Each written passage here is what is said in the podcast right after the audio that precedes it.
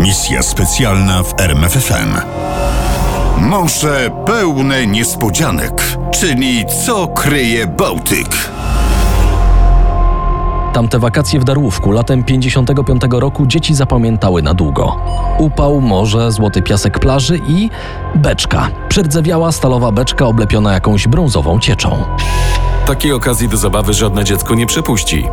Najpierw trzeba było sprawdzić, jak głośno beczka dudni. Potem ktoś rzucił pomysł, aby sprawdzić, czy uda się ją poturlać.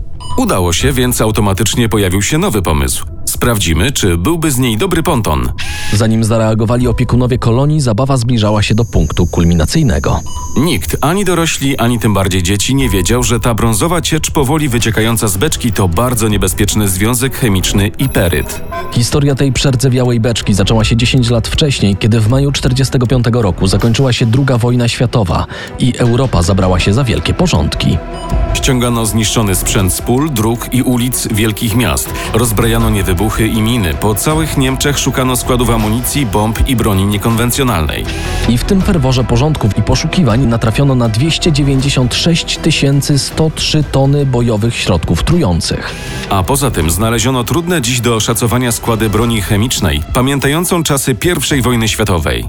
Coś z tym trzeba było zrobić, a mówiąc wprost, trzeba było znaleźć dla tych śmieci śmietnik. Ale gdzie w zurbanizowanej Europie można wytyczyć ogromne składowisko odpadów? Koncepcje były różne. Próbowano te chemikalia palić lub zakopywać, ale wypalanie zwykle kończyło się powstaniem tzw. martwych stref. W końcu uznano, że najbezpieczniej będzie zatopić beczki z tym paskudztwem.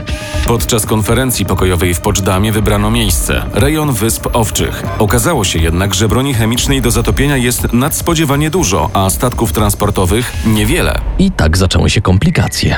Broń chemiczną zazwyczaj przechowywano w beczkach. Ale beczka beczce nierówna. Czasem miała pojemność 100 litrów, czasem 1000. A bywało, że liczyła nawet półtora tysiąca litrów. A do tego dochodziły jeszcze pociski artyleryjskie i bomby lotnicze o wadze 250 kg, a nawet pół tony. Dlatego zmieniono decyzję. Tym razem padło na Morze Bałtyckie i tam szukano najlepszego miejsca na śmietnik. Ustalono przy tym, że takie składowisko musi leżeć na głębokości większej niż 100 metrów. Na Bałtyku znaleziono trzy dogodne miejsca: głębię Bornholmską, głębię Gotlandzką i głębię Gdańską. Tymczasem przyszłość pokazała, że teoria i praktyka chadzają zupełnie innymi drogami. Zaraz po zakończeniu wojny w cieśninie Mały Bełt Brytyjczycy zatopili 69 tysięcy ton pocisków artyleryjskich i 5 tysięcy ton bomb. W następnym roku Amerykanie puścili na dno cieśnin duńskich 42 okręty z ładunkiem około 130 tysięcy ton niemieckiej amunicji chemicznej. Kiedy na przełomie lat 50. i 60. zaczęły się protesty Duńczyków, wydobyto tę nikomu niepotrzebną broń, zabetonowano i zatopiono ponownie, ale już nie w Bełcie, lecz na dnie Zatoki Biskajskiej. W artykule Przemysława Millera pod tytułem Bałtycki Przekładaniec czytamy, że ta operacja kosztowała 30 milionów dolarów. A co robili towarzysze ze Związku Radzieckiego? Zaczęli według ustaleń poczdamskich transportować beczki z bronią chemiczną w pobliże Gotlandii. Lecz kiedy przyjrzymy się tej kwestii dokładniej, okazuje się, że w głębi gotlandzkiej zatopiono zaledwie 2000 ton. Dlaczego? Powód był, jak zwykle bywa, błahy. Gotlandia leży daleko od portów niemieckich i trudno tam było dopłynąć, zwłaszcza w czasie sztormu. Tak więc to na głębi Bornholmskiej i ogólnie w okolicach samego Bornholmu utopiono niemal wszystkie zapasy niemieckiej broni chemicznej. Bo było bliżej. Zresztą towarzysze radzieccy nie bardzo przejmowali się zaleceniami ustalonymi w Poczdamie i tak bomby oraz beczki z iperytem lądowały w różnych miejscach morza tylko z jednego powodu. Bo tak było wygodniej. W drugiej połowie 1947 roku pewien radziecki okręt transportował bomby z gazami bojowymi w czasie sztormu, co już było surowo zakazane przez ekspertów i alianci zachodni ściśle przestrzegający procedur nigdy nie wypłynęliby na taką misję. Ale Związek Radziecki rządził się swoimi robotniczo-chłopskimi prawami. Popłynęli. I pomijając już fakt dwóch tragicznych w skutkach wypadków, ładunek zrzucono w tak zwanym dzikim, czyli wcześniej nieustalonym miejscu. Jak się okazało, nie wszystkie bomby opadły na dno. Niektóre zawisły na głębokości kilkunastu metrów. Jakiś czas później prądy morskie zagnały je do Szwecji. Lecz w Bałtyku topiono nie tylko broń chemiczną, lecz również broń konwencjonalną. Szacunki mówią, że może jej być pół miliona ton, w tym 200 tysięcy min nierzadko zatopionych z zapalnikami. Gdyby jeden z tych zapalników zdetonował jedną minę, to zdaniem ekspertów nastąpiłby efekt domina, czyli długa seria niebezpiecznych eksplozji. Ale z bronią zatopioną w Bałtyku łączą się jeszcze dwa inne zagrożenia. O pierwszym powie były dowódca rosyjskiej floty bałtyckiej kontradmirał Szczerbakow.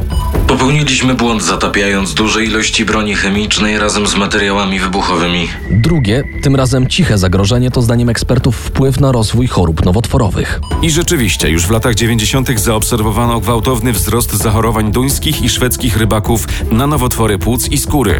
Tymczasem zatapianie broni konwencjonalnej nie zakończyło się w latach 40. Przeciwnie, na początku lat 50. żołnierze z NRD i Związku Radzieckiego utopili 65 tysięcy ton amunicji i kontynuowali ten proceder w latach 60. I na tym nie koniec, bo w latach 90. Rosjanie pozbyli się broni chemicznej z magazynów na Łotwie i w Estonii. Topiąc ją oczywiście w Bałtyku. Ile zatem leży na dnie morza groźnej dla środowiska naturalnego i ludzi broni chemicznej? Według szacunków około 40 tysięcy ton, ale tak naprawdę spotyka się różne dane w zależności od artykułu czy programu, w którym są przytaczane. Mamy zatem 50 tysięcy ton, a nawet 60 tysięcy ton. Z tych różnych liczb wynika jeden wniosek. Nikt tak naprawdę nie wie, ile chemii zatopiono w Bałtyku.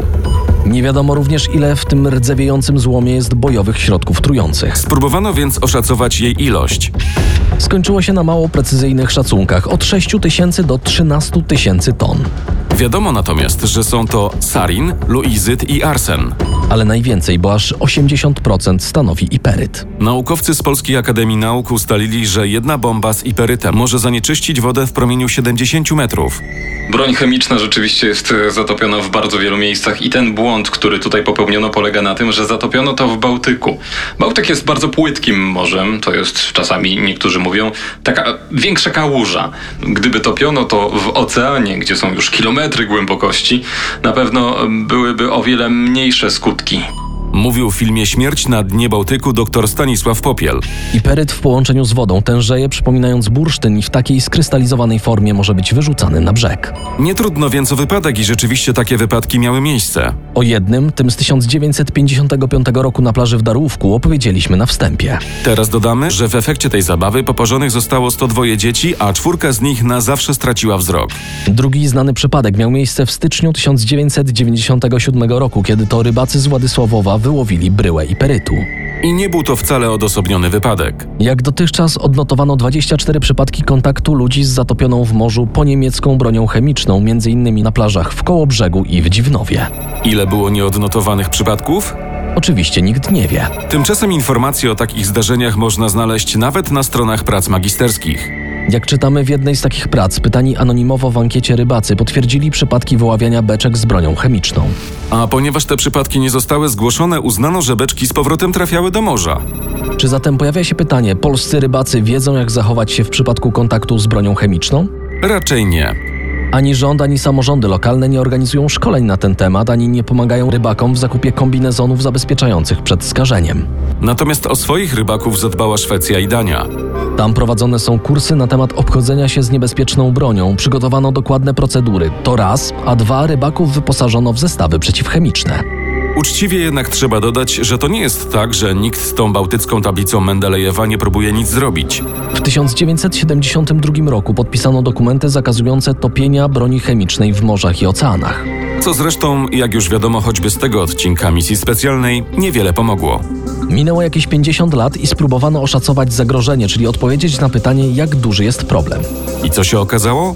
Otóż w Krajowym Planie Zarządzania Kryzysowego z 2019 roku założono, że uwolnienie jednej szóstej środków chemicznych zanieczyści wody Bałtyku na 100 lat. Dotychczas uważano, iż stalowe zbiorniki korodują bardzo powoli, natomiast niewielkie wycieki toksycznych substancji dość szybko ulegają hydrolizie. Czytamy w interpelacji poselskiej z maja 2013 roku. Współcześnie wiadomo już, że ten proces jest bardziej złożony. Korozja niszczy beczki, pociski i bomby w różnym tempie. To znaczy, teoretycznie na przykład, beczki powinny wytrzymać w takich warunkach około bałtyckich 60-70 lat. Badania laboratoryjne pokazują, że korozji ulegają szybciej, w tempie jakiejś 25 nawet 30 lat, więc prawdopodobnie większość bojowych środków trujących, które było w beczkach, już jest w zasadzie w kontakcie z wodą morską. Te beczki są już rozszczelnione.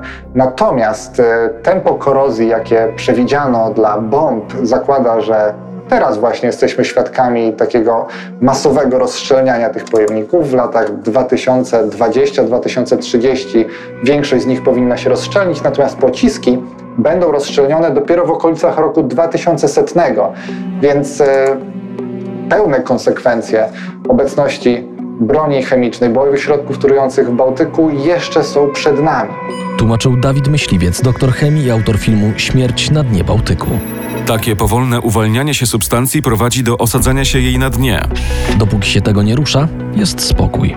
Ale przy budowie na przykład gazociągu podniesiony z dna skażony muł już stanowi problem. Jak sobie z tym problemem poradzić? Polska jest od 2011 roku liderem projektu KEMSI, który realizuje wespół ze Szwecją, Finlandią, Litwą i Niemcami, a którego w skrócie celem jest zbadanie składowisk broni chemicznej oraz podjęcie działań chroniących przed katastrofą ekologiczną. Czytamy w interpelacji poselskiej z maja 2013 roku. Te prace monitoringowe kontynuowały następnie dwa projekty Daimon i Daimon 2. I to na podstawie prac naukowców zaangażowanych w tych programach możemy się dowiedzieć, jakie jest zagrożenie i jak sobie z nim radzić. A diabeł, jak zwykle, tkwi w szczegółach. Chodzi tu o takie kwestie jak na przykład gęstość substancji, jej podatność na hydrolizę, Czy tempo rozpuszczalności? na przykład gęste substancje uwolnione z przerdzewiałych beczek szybciej opadają na dno i w niewielkim stopniu podlegają działaniu prądów dennych. Ale skoro mówimy już o gęstości cieczy, to trzeba przywołać do tablicy paliwo zatopionych w Bałtyku statków i okrętów. Podobno na dnie Bałtyku spoczywa około 300 wraków, a w Zatoce Gdańskiej około 100. Tu zastrzegamy na wstępie, że istnieją inne diametralnie różne dane, więc aby nie dzielić niepotrzebnie włosa na czworo, przyjmijmy, że wraków jest niebezpiecznie dużo. A każdy z nich to setki litrów paliwa zamkniętych w rdzewiejących zbiornikach.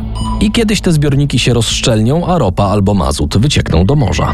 Według ekspertów najbardziej niebezpieczne z ekologicznego punktu widzenia są wraki po niemieckich statków Stuttgart, zatopionego niedaleko Gdyni i Franken, który zaległ na dnie nieopodal Helu.